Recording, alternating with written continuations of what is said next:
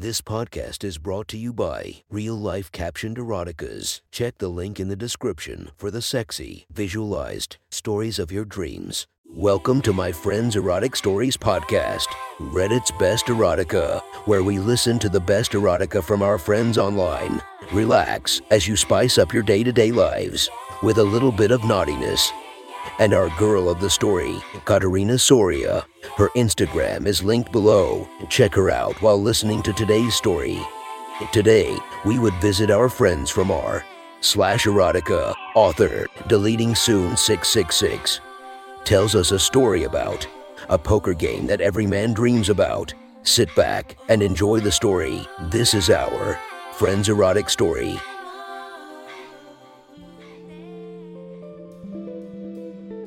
The next story is posted by user deleting soon 666 from r slash erotica. The title of this post is Alice's Poker Gangbang Part 1. Sit back and enjoy the story. Alice rings the doorbell, standing anxiously on the front porch. She wonders what she got herself into, but can't shake the feeling of excitement sitting deep in her gut. Earlier during the week, Drew, her intern manager's boss, had asked her to do extra work on Saturday. She quickly agreed to a chance to earn a few more bucks. After all, internships don't pay much, or even at all. But between the office banter and casual flirting, she suspected that there had to be more to the invitation.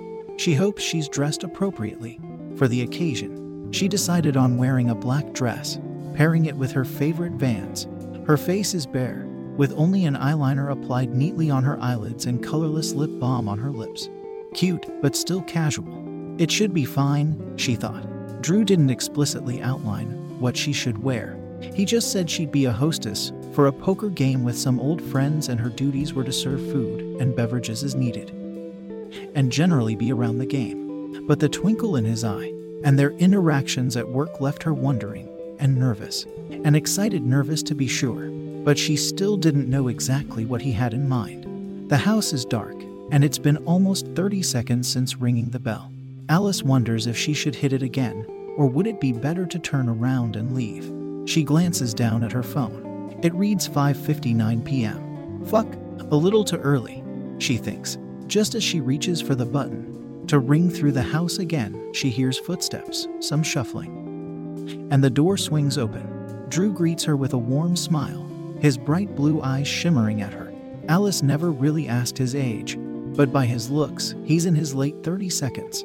He's an attractive man, well put together. His facial hair is well trimmed.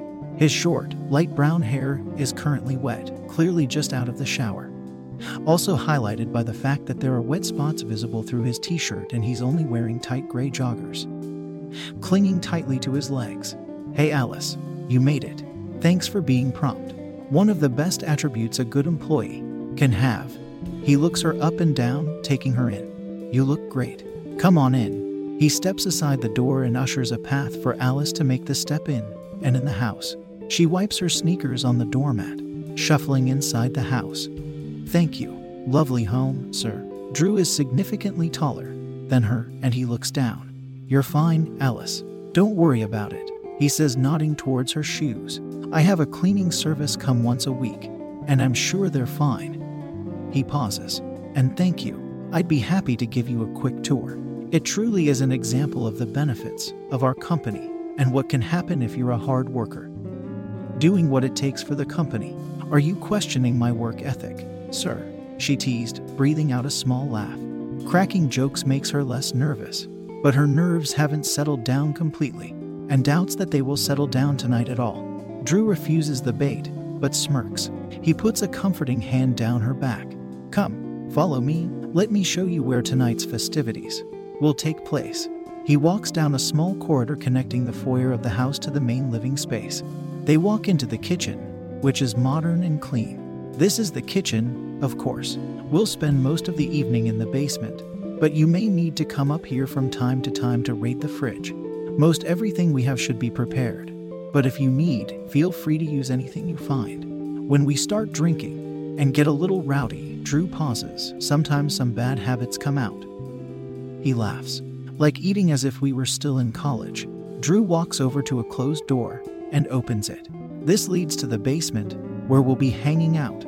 Come on, he waits for Alice to walk down in front of him to get a better look of her silhouette from behind. Her dress hugs her torso, highlighting her waist and her perky breasts, and by the looks of it, she went braless today. The dress skirt flares out, but Drew could still make out the outline of her wide hips and round ass.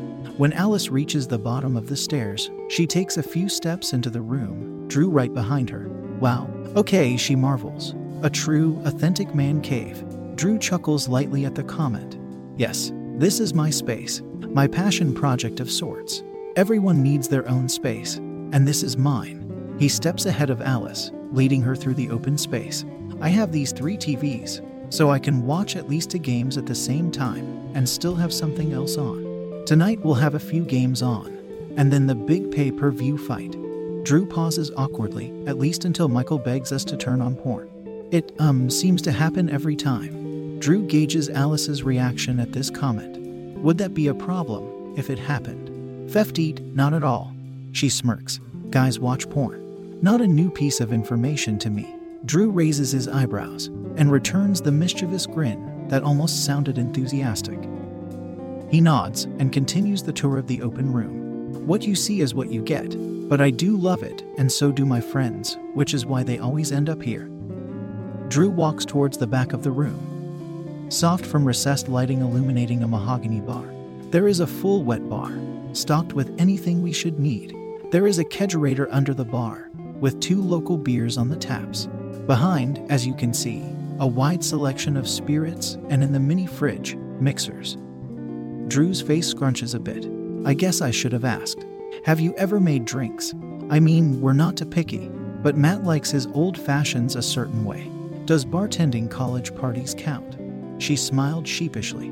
Drew teases, Well, if we need foamy beer and jungle juice, it sounds like we'll be in perfect hands. Don't worry, sir. I'll manage somehow. I know you will. Just pour the first drink stiff, and nobody will notice. Hell, he smirks, measuring his boundaries. I'm not sure anyone will be noticing much of their drinks. A subtle pause, though there may be plenty of stiff. Oh, is that so? She raises one eyebrow. She's starting to understand what might happen later that night. She takes a deep breath. Sir, if I may be so frank, can you please tell me about your plans for the evening? I think I deserve to know, don't you think? Straight to the point. I like that. Drew nods. Fair enough. He leads Alice over to the plush couch facing the TV wall and asks her to sit, doing so after her. He looks her in the eyes, speaking firmly and with authority.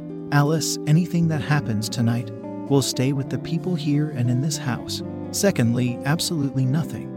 He pauses for emphasis, and I mean nothing, will happen that you don't want to happen. Do you understand? She feels like a bomb is about to drop in her guts, but nods along. Understood, sir. Drew continues. Good. So, my buddies and I have known each other forever. Most of us, anyway. We like to get together, bullshit, and let off some steam. Poker Night is the main monthly event where that happens, and, well, I invited you. Frankly, because I thought you'd like it and that you'd be a good fit for, well, whatever happens. What are you implying, sir? Alice pushed further. She has an idea of what her boss is referring to, but nonetheless, she wants him to spell it out loud. I'll be blunt. Alice, I think you're attractive. I think you have a sexiness about you. I also think you're extremely smart, clever, and witty. Drew's eyes burn into hers. I also have a sneaking suspicion that outside of work you have a bit of a wild side. Maybe it gets out, maybe it doesn't, but Alice, I invited you here to entertain us. Because I think that wild side wants out, and I think you want to show it off. Alice's face turns bright red. She fiddles with the hem of the dress, nervously. What makes you think that, sir? Drew studies her face before answering. It comes with confidence. The way your eyes break contact towards the floor, just a little. When you call me sir, the way you come to work some days, without a bra. Little moments where I've caught you at work, flustered, while sneaking a peek at your phone. Surely looking at something. Not safe for work. Drew lightens up a bit. I'm a grown ass man and a pervert, Alice. And he laughs. I know another one when I see one. He awaits her response, which isn't forthcoming. Am I wrong, Alice? If I read the situation wrong, You can be our bartender tonight and leave with a little extra cash. All above board. Fuck, she thought. No use in playing coy anymore. Plus, if anything, she wants to find out too. Well, you got me, right on all accounts. Drew smiles. Good. I'm glad we got that clear. Let's establish the ground rules. He reaches his hand towards Alice, touching her knee gently. A jolt of electricity shoots through his body. I meant it. Alice, when I said nothing would happen that you don't want to happen, and I will be fully in control of everything that happens. She purses her lips nervously, nodding. Okay, tell me what you expect of me. What do you want me to do, sir? We'll start simple. Drew starts. It will be about filling drinks and keeping snack plates full. Drew pauses, waiting on an affirming nod from Alice. I don't actually know what will happen. We've sat around this same room and bullshitted about this scenario for years and what we do. But this is the first time we're actually doing it. My gift to them. Well, really, my gift for my friend Michael. Oh, asks Alice with a quizzical face. I've known him since high school. Mike's, well, he's a great dude. Good husband. Good dad. But life, man, life has just walloped him. Drew waits a beat and laughs. His wife is honestly a mega bitch. He'd never leave her because he's too good and the kids, but he needs some fun. Alice nods, following. So the truth is, continues Drew, I'm not entirely sure what will happen, but I know the things we've fantasized about.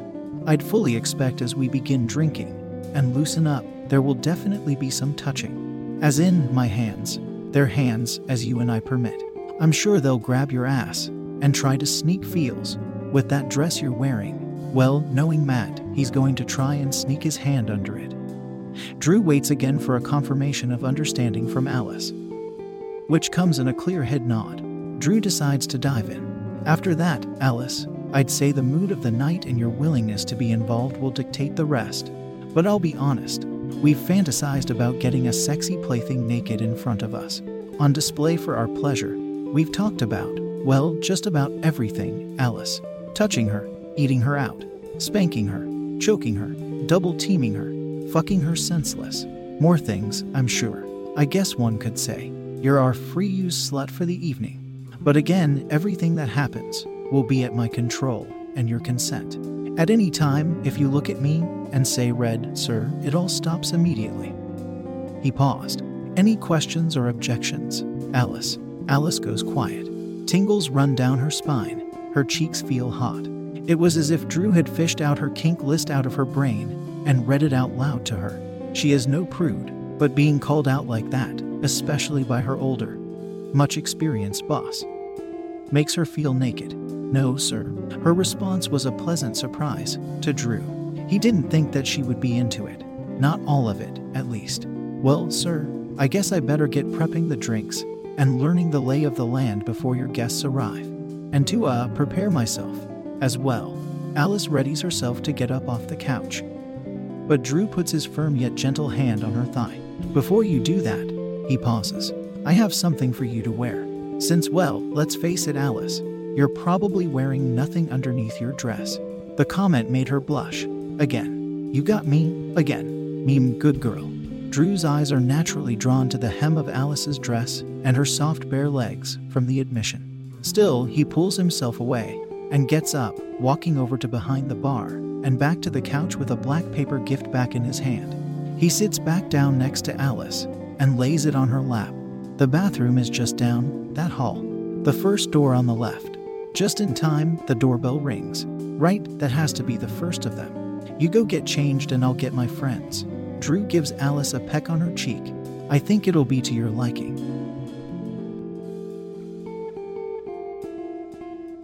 That was one. Hot story from our friend. Make sure to listen to our episodes, coming every few days. You can subscribe and go to our Patreon down in the description where you can listen to the episode uninterrupted, by ads, and a few new episodes for just $1. And for the first month only, I will do name mentions for my patrons on any tiers. It would help me do this every day, and for you to get alerted and not miss any of your friends' erotic stories.